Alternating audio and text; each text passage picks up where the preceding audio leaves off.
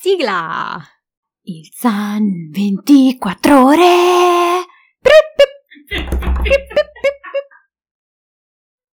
Benvenuto a questa puntata settimanale del Sun 24 ore. Siamo di nuovo qui.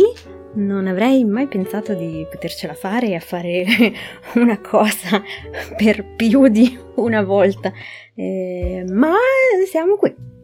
L'argomento di oggi è mm, assai leggero e assai piacevole, è mm, proprio una passeggiata eh, chiaro di luna, potremmo dire. Parliamo di eh, morti sul lavoro. La vicenda, eh, eh a un certo punto rideremo anche, ve lo prometto, cioè, lo prometto, Dio, tenterò di far anche ridere.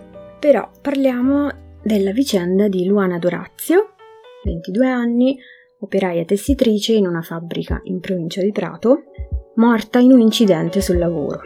Il 3 maggio la mattina lavorava in questa eh, fabbrica per mantenere se stessa e prole, e non uso questa parola a caso, breve così insalatina di dati sulle morti sul lavoro nel 2020 sono state più di tre e mezza al giorno in questi primi mesi del eh, 2021, secondo l'INAIL, in media sono ancora di più, circa l'11% in più rispetto all'anno scorso, quindi mi immagino quasi 3,7 al giorno.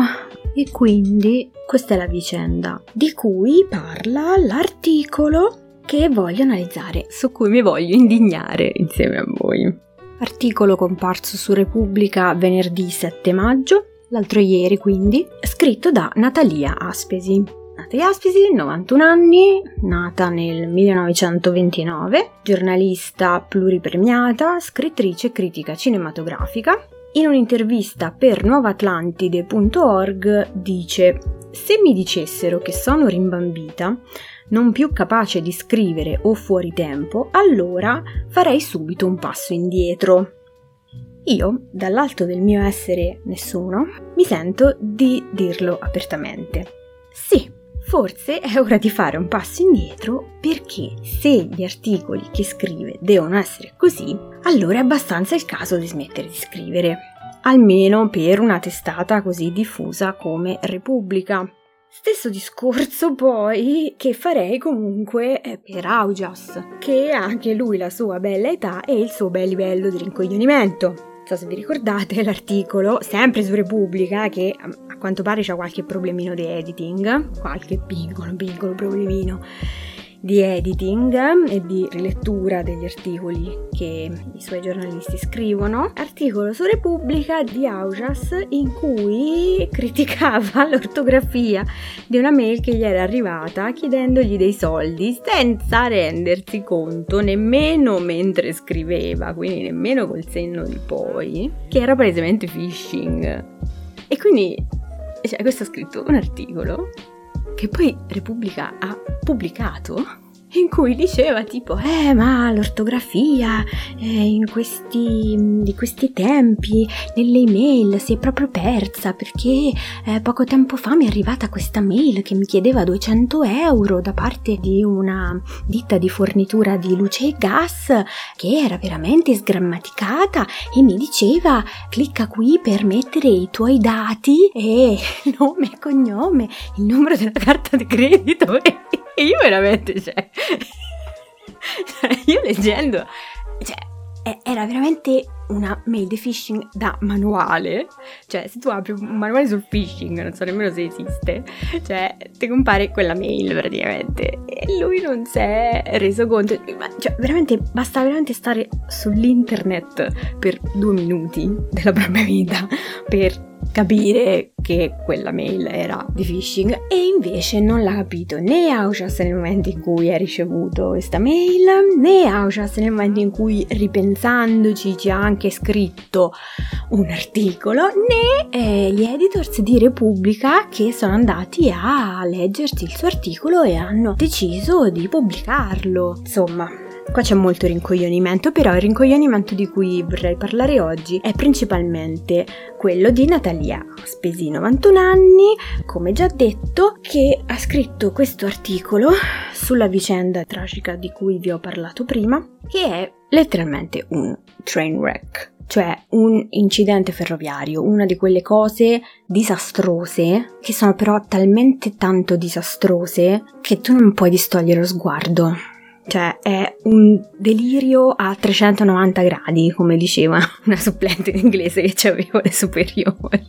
L'articolo, che vorrei commentare nelle sue parti più salienti, citando anche proprio direttamente, spero che sia legale sta cosa, ma eh, non mi sono posto il problema perché... you are a pirate! Dunque, questo articolo parla appunto della vicenda di Luana Dorazio. Già subito dopo qualche riga comincia il delirio. Cito testualmente non aveva, eh, questo Luana Dorazio, non aveva foruncoli di cui vantarsi per lamentarsene coi follower. Che cazzo vuol dire?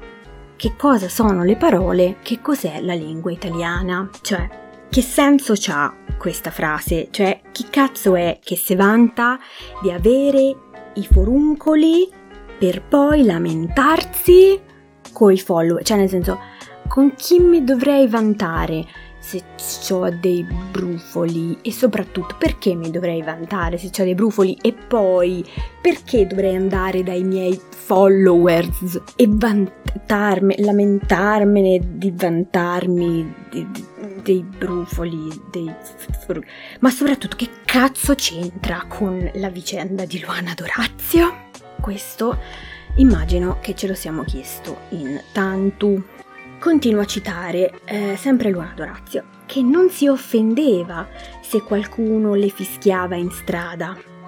Allora, innanzitutto questa pretesa di conoscere i pensieri di questa persona che non ha mai conosciuto è veramente ridicola al limite dello sciacallaggio. Secondo poi, questa frase è formulata come se uno, essere ferito dal catcalling sia una cosa deplorevole cioè, capito, io passo per strada, uno mi, mi grida buona e io dovrei tipo girarmi e dire grazie. Perché se no arriva Natalia Aspesi e ti corca di mazza, non lo so. Secondo punto, perché questa frase è formulata come se tutto questo c'entri minimamente con la vicenda, mi ripeto, di questa povera ragazza, sulla cui vita Aspesi sta speculando come il peggiore degli avvoltoi della porno sofferenza? Porno sofferenza concetto su cui torneremo tra poco perché ovviamente tornerà in abbondanza. Continuo a citare. Vi chiedo scusa ragazze che vi disperate se vi dicono culona e ne lacrimate sui social gridando al cosiddetto body shaming. Allora, a parte che sta usando un linguaggio, cioè per queste fantomatiche ragazze che sono come Luana Dorazio, eh, sta usando un linguaggio, dei verbi, io cioè, me li sono anche segnati perché comunque perché sono, mm, sono particolari, cioè ha usato vantarsi, lamentarsene, offendeva, lacrimate, gridando. Mi sembra che voglia mh, mm, dipingere un quadro di queste mh, mm, fantomatiche ragazze social che, non so, fanno queste azioni e nulla più. Cioè, si offendono quando qualcuno le molesta, si offendono quando qualcuno le bullizza, anzi piangono e gridano quando qualcuno gli fa body shaming, quindi le bullizza, si vantano dei foruncoli e se ne lamentano anche. Cioè, non me la dice giusta. Quindi, alla luce di quest'ultima citazione, ancora una volta io mi chiedo che c'entra con la vicenda di Luana Dorazio. Mi chiedo inoltre perché nel parlare di una donna morta sul lavoro Aspesi si rivolge a queste fantomatiche ragazze dei social. Cioè, sembrerebbe quasi che lo scopo di questo articolo, o almeno la sua, diciamo, introduzione alle sue prime righe, sia quello di ammonire, di redarguire queste ragazze come Luana Durazio a stare attente a qualcosa o comunque a cambiare qualcosa in modo da non morì sul lavoro? Non lo so qual è lo scopo di questa mm, ramanzina che erge proprio Luana Dorazio come esempio di virtù cioè, non vorrei dire la parola martire, ma Aspesi non si fa questo problema e più avanti la dirà. E questo mio sospetto che voglia santificarla e dire ragazze, eh, non fate così e così, guardate Luana Dorazio che è morta martire sul lavoro. Che cosa c'entrano le due cose? Lo sa solo Natalia Aspesi comunque. Questo mio dubbio, insomma, che voglia santificare la, la povera Luana Dorazio, sembra essere confermato dalle parole seguenti. Ricomincio a citare. Il bel corpo giovane di Luana straziato. E qui mm, non continuo con la lettura perché segue una descrizione molto troppo dettagliata della morte di questa ragazza e anche di mh, mm, altri due eh, incidenti, di cui un altro mortale pure, avvenuti eh, sempre in questi ultimi giorni. E non voglio continuare, non voglio citare quei passi così, mh, mm, così morbosi, così crudi, perché la porno sofferenza è un po' troppa. Cosa intendo con questa parola che ho appena creato? Come concetto, la pornosofferenza è quell'ideale che tutti i plastici di porta a porta, tutti gli speciali tv sui casi più eclatanti di omicidio in Italia, cioè li conosciamo tutti, no? Quali sono? Non c'è bisogno neanche che li nomino. Tutti i selfie all'isola del Giglio, tutte le puntate per così dire monografiche di chi l'ha visto et similia rincorrono questo concetto di porno sofferenza, che è la descrizione il più dettagliata e morbosa possibile della violenza, della tragedia, della sofferenza, appunto, fatta ad hoc per alzare gli ascolti o comunque sciacallare sulle morti di persone innocenti e distrarre così il pubblico da altre cose. In questo caso, il caso di questo articolo, secondo me le inesistenti condizioni di sicurezza che moltissimi lavoratori sono costretti a sopportare ogni giorno, di cui infatti Aspesi non parla minimamente. Occhio però, eh! Aspesi parla anche con la giusta rabbia delle morti sul lavoro come piaga sociale, parla anche appunto degli altri eh, infortuni sul lavoro anche mortali di questi giorni, come ho già detto, ne parla come di delitti, usa la parola delitti ed è vero, sono delitti, però non fa quel passo successivo che mancava pochissimo, sono delitti di Stato, no. A dire questo non ci arriva. Sì, Arena invece a parlare di disumanizzazione di queste vittime, di cose che non cambiano nonostante le statistiche, nonostante i processi, però soprattutto annega nel bravo di giuggiole del proprio linguaggio porno sofferente e super morboso quando ne parla. Ma quindi, uno si chiede, se non parla di vittime di Stato, a chi Natalia Aspesi accollerà in questo articolo la responsabilità di queste morti? Quale sarà la soluzione da lei proposta?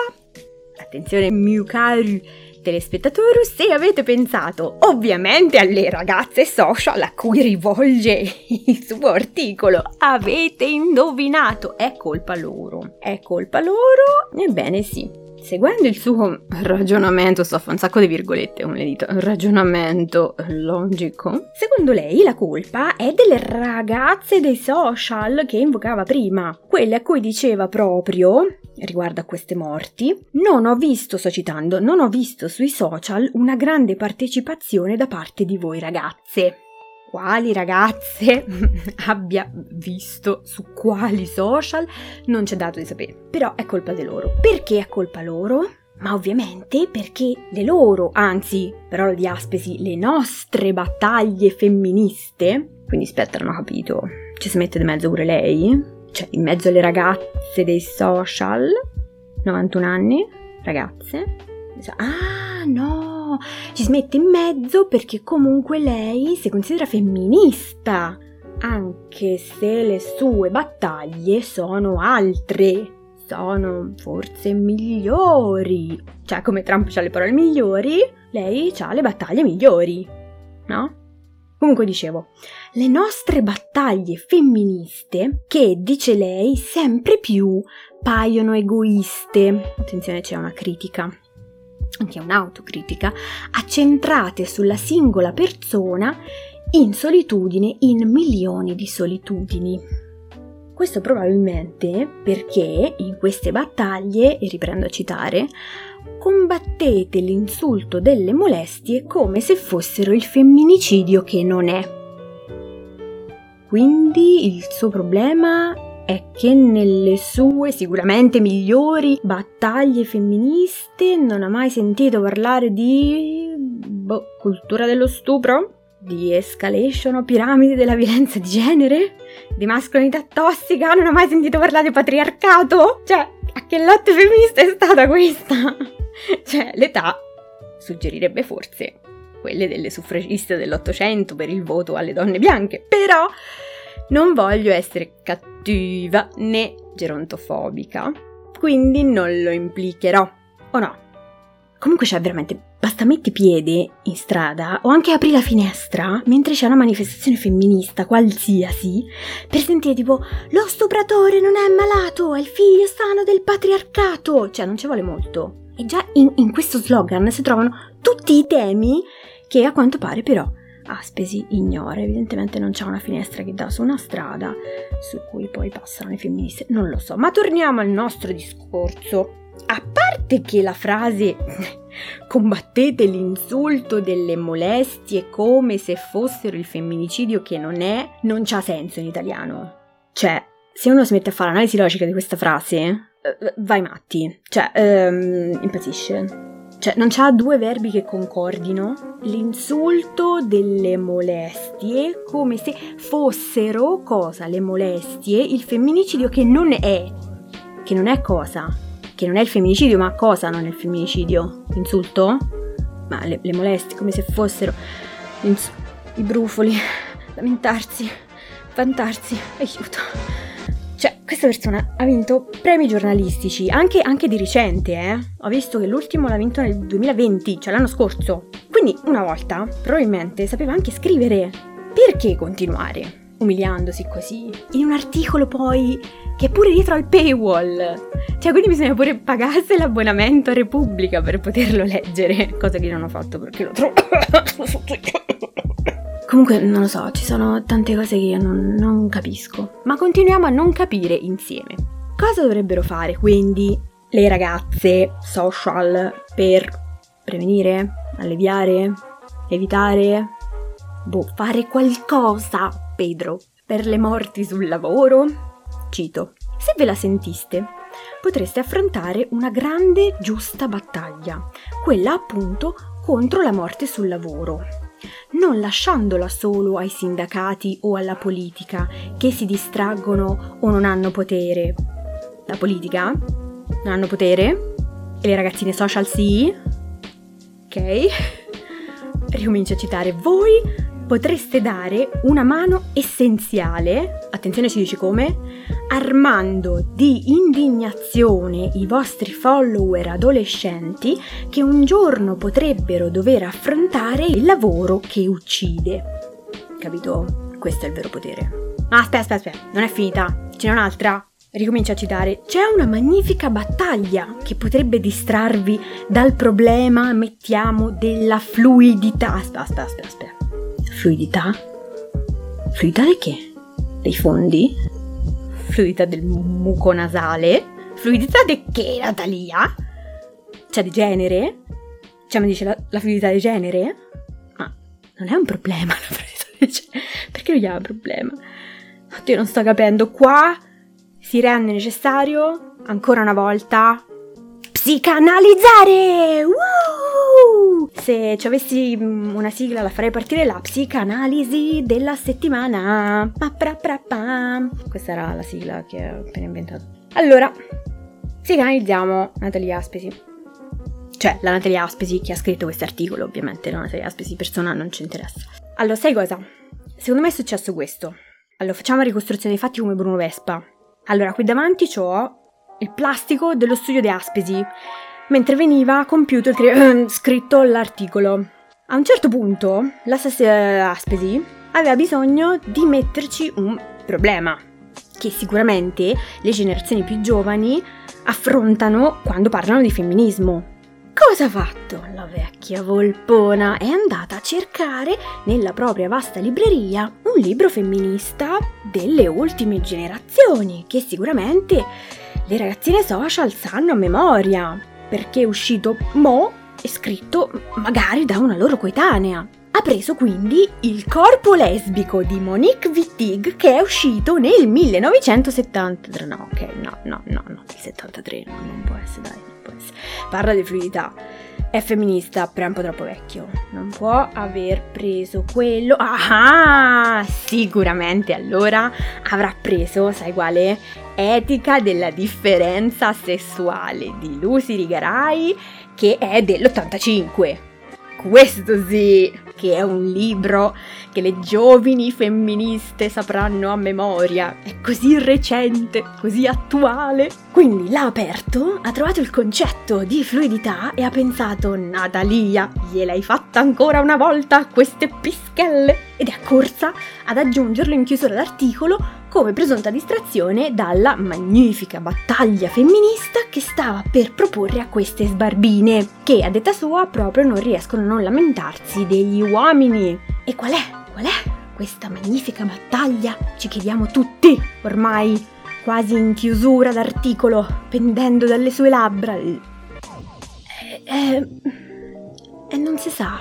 C'è uno sproloquio di varie righe sui cito, tanti troppi uomini incapaci di prendersi delle responsabilità, fine citazione qua comincio a parafrasare, che tipo abbandonano le ragazze quando rimangono incinte e lasciano i figli senza un padre, che comunque per molta gente più che un problema potrebbe essere un sogno, onestamente, però vabbè. Ma non c'è data né una soluzione né una modalità di approccio né una motivazione né niente. Alle ragazzine social che cazzo gliene frega degli stronzi che si danno alla macchia dopo aver messo incinte le tizie?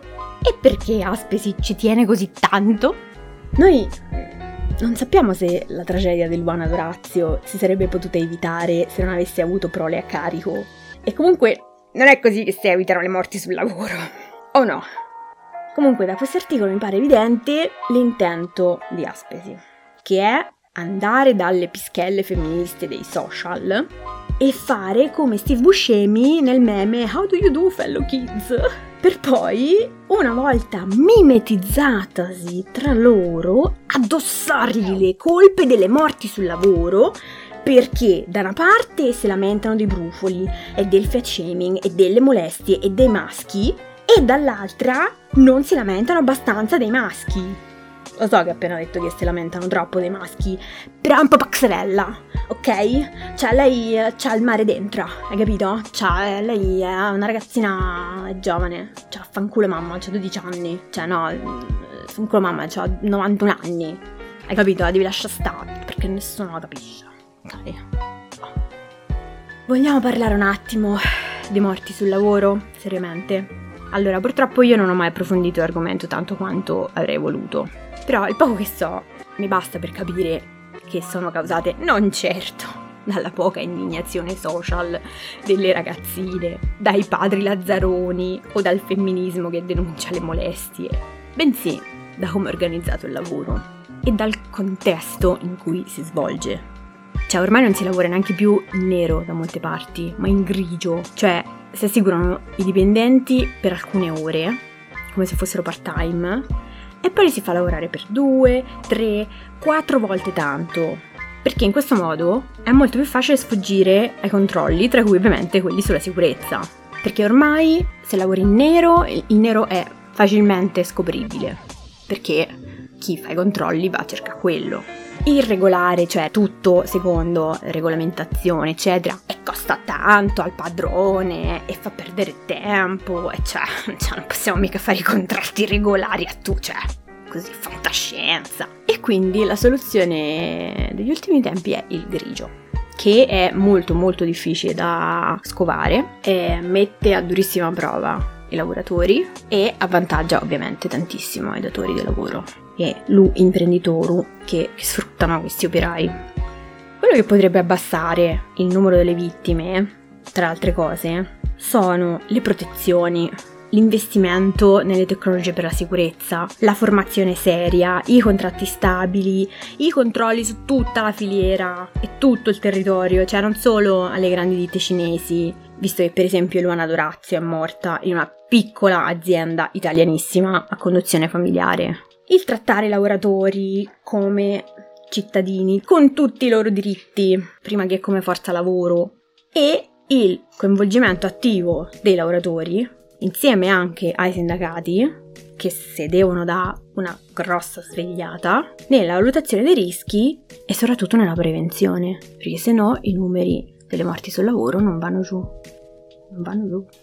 E questo mio, attenzione, non è un discorso di sinistra. Cioè, mi venite a dire, ah sì, San, però, cioè, capito, tu sei ah, la solita ah, sinistroide eh, che fa questi discorsi. Beh, no, questo non è un discorso di sinistra, questo è un discorso liberista che comunque prevede l'esistenza de- del capitalismo, dei padrò, dei, e non vuole smuovere niente a- alle radici, cioè vorrebbe solo che le regole venissero scritte bene e rispettate bene per non far morire tre lavoratori e mezzo al giorno come succede in Italia. Se io volessi veramente fare un discorso di sinistra, direi che l'unica prevenzione è la rivoluzione operaia, l'abolizione della figura del patrò, anche fisica, e il possesso collettivo dei mezzi di produzione, ma non lo farò. E invece quello che farà sarà consigliarvi il bellissimo articolo, questo sì, molto bello, e scritto molto bene, di Simona Baldanzi su Giacomo in Italia, intitolato A uccidere è l'organizzazione del lavoro, da cui ho tratto spunto per questo mio discorso non di sinistra.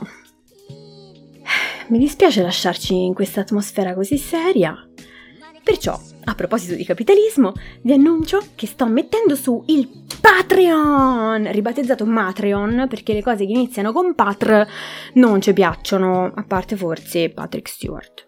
Lo salviamo. Quindi Stay tuned, come dicono i fellow kids di oggi. E se non l'avete ancora fatto, seguite l'account Twitter chiocciola san 24 ore, 24 scritto a numero, dove terrò tutto aggiornato su ogni novità, compreso il fantastico Patreon, anzi Matreon. La citazione per lasciarci conclusiva di oggi ce la offre una donna nata nel 1759 che quindi oggi ci avrebbe 262 anni. Così non dite che sono una gerontofoba e che faccio del ageism. Mm.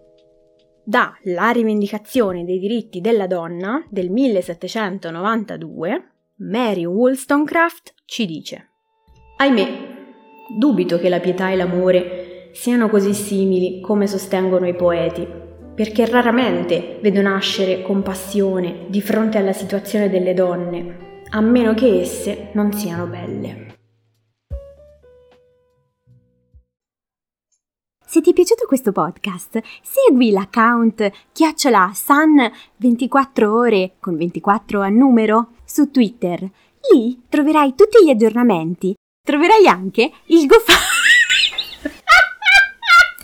Lì troverai anche il GoFundMe per aiutare San con la sua transizione. Alla prossima puntata!